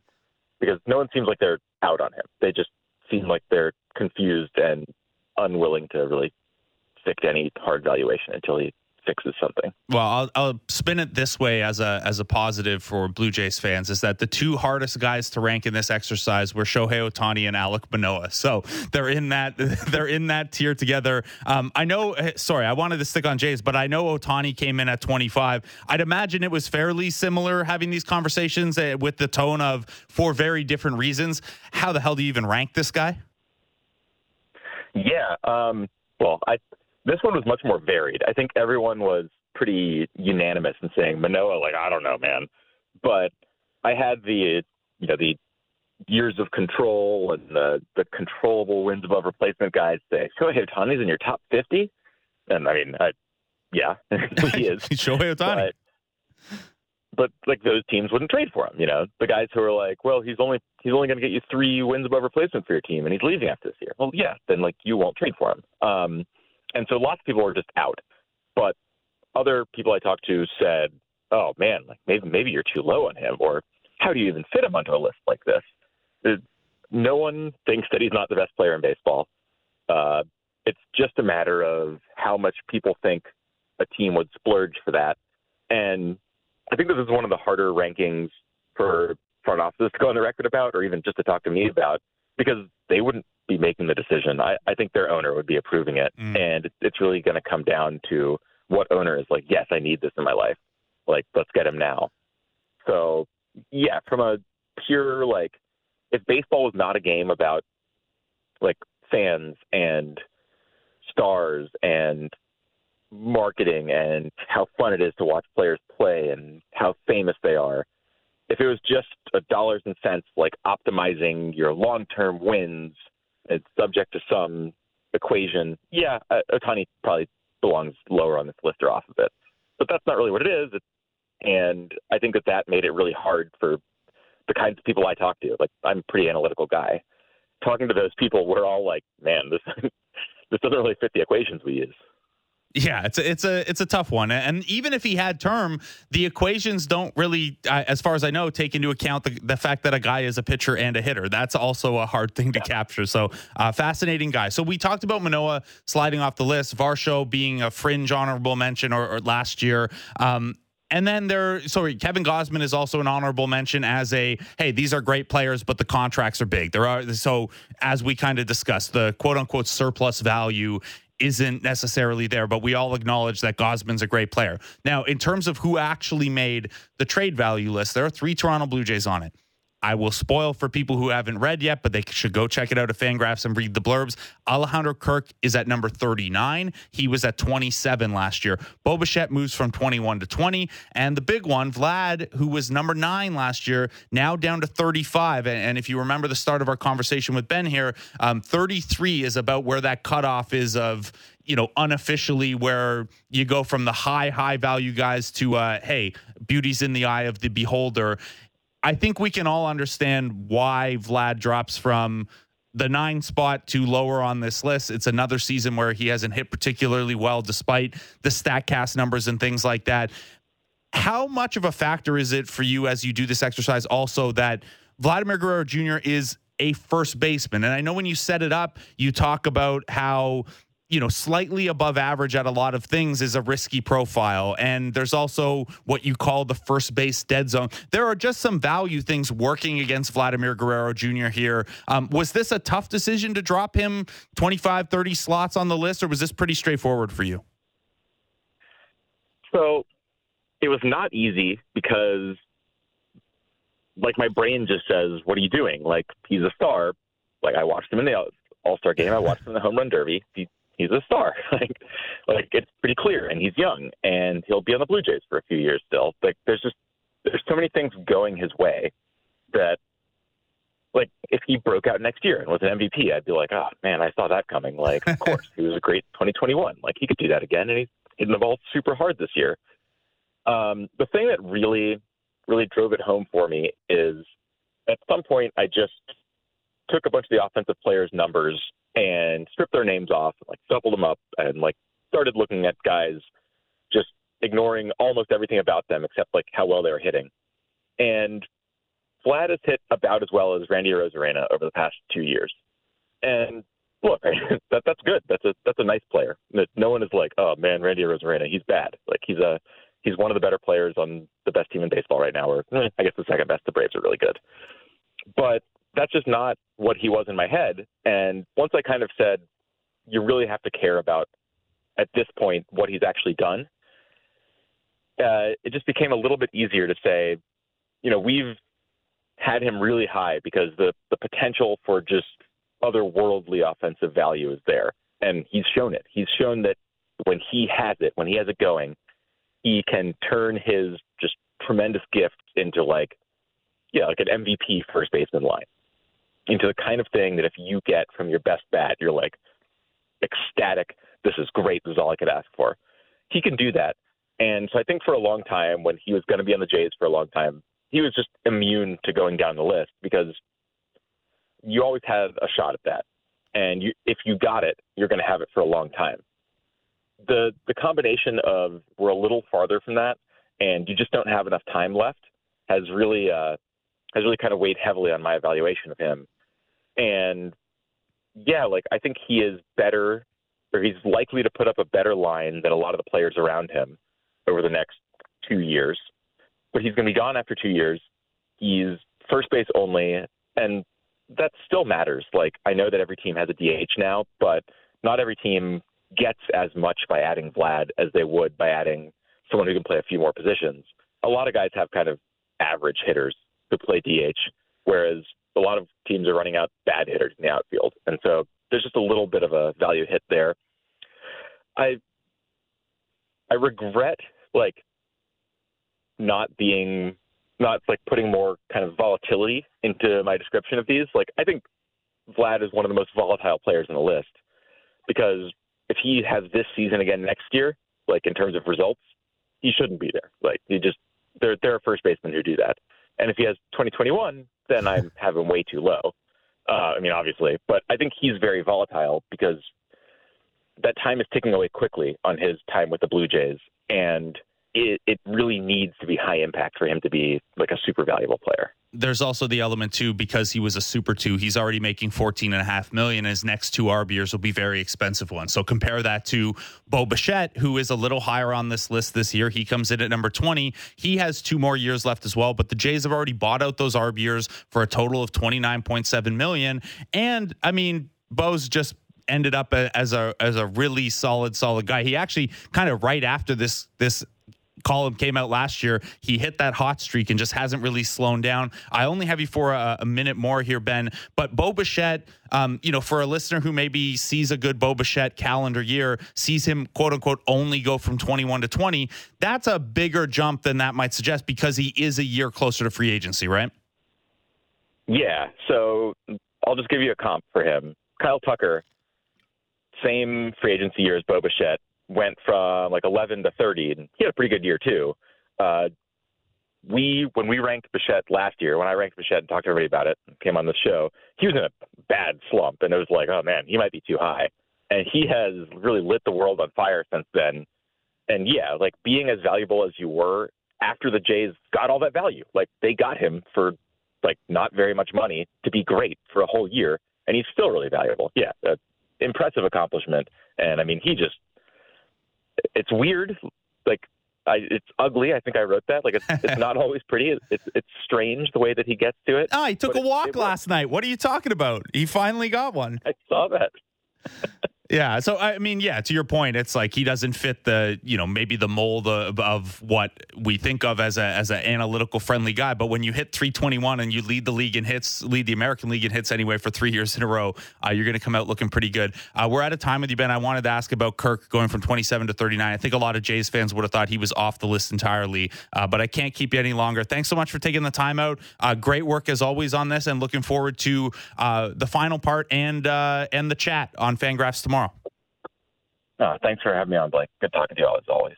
Ben Clemens of FanGraphs. Again, you can go check out that trade value series at FanGraphs. It's the headline item there every day this week. Uh, you can see numbers 11 through 50 and some of the honorable mentions up today. And then tomorrow is the top 10, which won't include a Blue Jay, but still fun to look at. Uh, and, you know, base baseline set for for other things and trades and things like that, uh, as well as the chat Ben always does answering questions about the methodology and what was tough and who said what. Um, it's always one of the, I mean, FanGraphs does a ton of fun live chats, but that's always one of the more uh, revealing and interesting ones of the year there. So make sure you go uh, check that out. Again, Bo Bichette coming in at 20, Vlad at 35, and Alejandro Kirk at 39. Kevin Gausman and Alek Manoah honorable mentions for very different reasons. Um, okay. The Toronto Blue Jays have a game to this afternoon. They have a couple games on the weekend too, and we now know who's going to be starting them. Um, a couple of the beat reporters down at the park passing on that Yusei Kikuchi will start Friday. Kevin Gausman will start Saturday. Alek Manoah will start Sunday. So we're in the clear on the Kevin Gausman side of things. He threw a bullpen yesterday. All is well enough that he will get the nod on Saturday. Uh, so Kikuchi, Gausman, Manoah for that series will tee up that series uh, properly tomorrow. We've got a game to tee up today as well. It's Chris Bassitt against Blake Snell. Because Snell is a lefty and he's so difficult on lefties, Jay's going with eight righties in the lineup. We read the lineup out earlier. Show Ali's going to have Jay's talk for you momentarily here, so you get more of that. Uh, but the headline item there is that Jordan Luplow is going to start in right field. Uh, he is He's had seven plate appearances at the major league level so far this year, hitless, uh, but a guy who was OPSing 907 against lefties down in AAA. We'll see if he can get something off Blake Snell, even though that's a big, big jump in quality of competition. Uh, op- against Chris Bassitt, the Padres are shuffling their lineup up a little bit. Ha-Seong Kim is out of the lineup, so everyone just slides up a slot. So they'll start Tatis, Soto, Machado, Bogaerts, which is, man, again, every time I see those four guys in a row in the lineup, but you wonder how this team's a couple games below 500. Well, you saw it a little bit yesterday where they only managed to get two across again against Berrios and a strong bullpen day Jays need one here. You can't come off winning eight of nine and then get swept by a sub 500 team, even if it's a sub 500 team that looks much better than that on paper, especially, by the way, as the AL East around you develops in such a way that you really don't want to be sitting there kicking yourself for missed opportunity. The Baltimore Orioles are at the top of that division now. Uh, the Jays still only five and a half games out. So it could be a real race here down the stretch. Chris Bassitt, Blake Snell, 1 p.m. Show Ali is with you for Jays Talk this next hour. Next, Blair and Barker will have you post game in their usual five to seven slot. Show Ali will fill in that little gap uh, if there is one. Thanks to Ben Nicholson Smith, Ben Clemens, Johnny Giunta for coming on. Thanks to Jeff Lance and Jennifer behind the glass. Jays Talk Plus will be back in its usual 10 a.m. slot tomorrow. We'll tee up the Mariners series. We'll talk to a couple voices from the Toronto Blue Jays farm system, player and coach side. Uh, all that's tomorrow on Jays Talk Plus on the Sportsnet Radio Network and Sportsnet 360.